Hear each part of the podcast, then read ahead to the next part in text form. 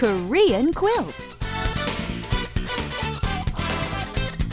Hi, everybody. It's Korean Quilt. Your guide to the Korean language and culture.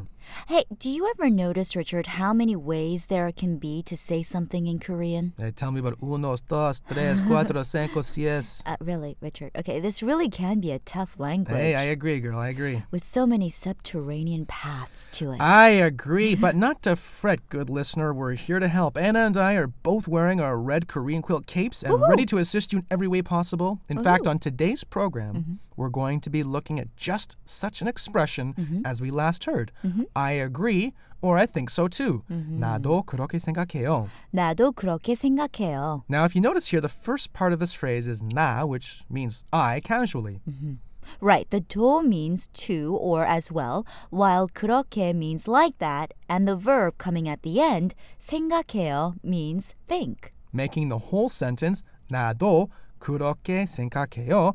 I agree or I think so too. However, if you wanted to be more polite, you would need to change the first character, the 나, in this sentence to 저. Both have the same meaning, I, but the latter is just a little bit more polite. Thus the sentence I agree or I think so too comes out as 저도 그렇게 생각해요. 저도 그렇게 생각해요. Or a little quicker, 저도 그렇게 생각해요. 저도 그렇게 생각해요. Unfortunately, I think it's time to get out of here, Anna. 아, 저도 그렇게 생각해요, Richard. I think so too. Let's say goodbye and make a run for the border. you got it, girl. Take care, everyone.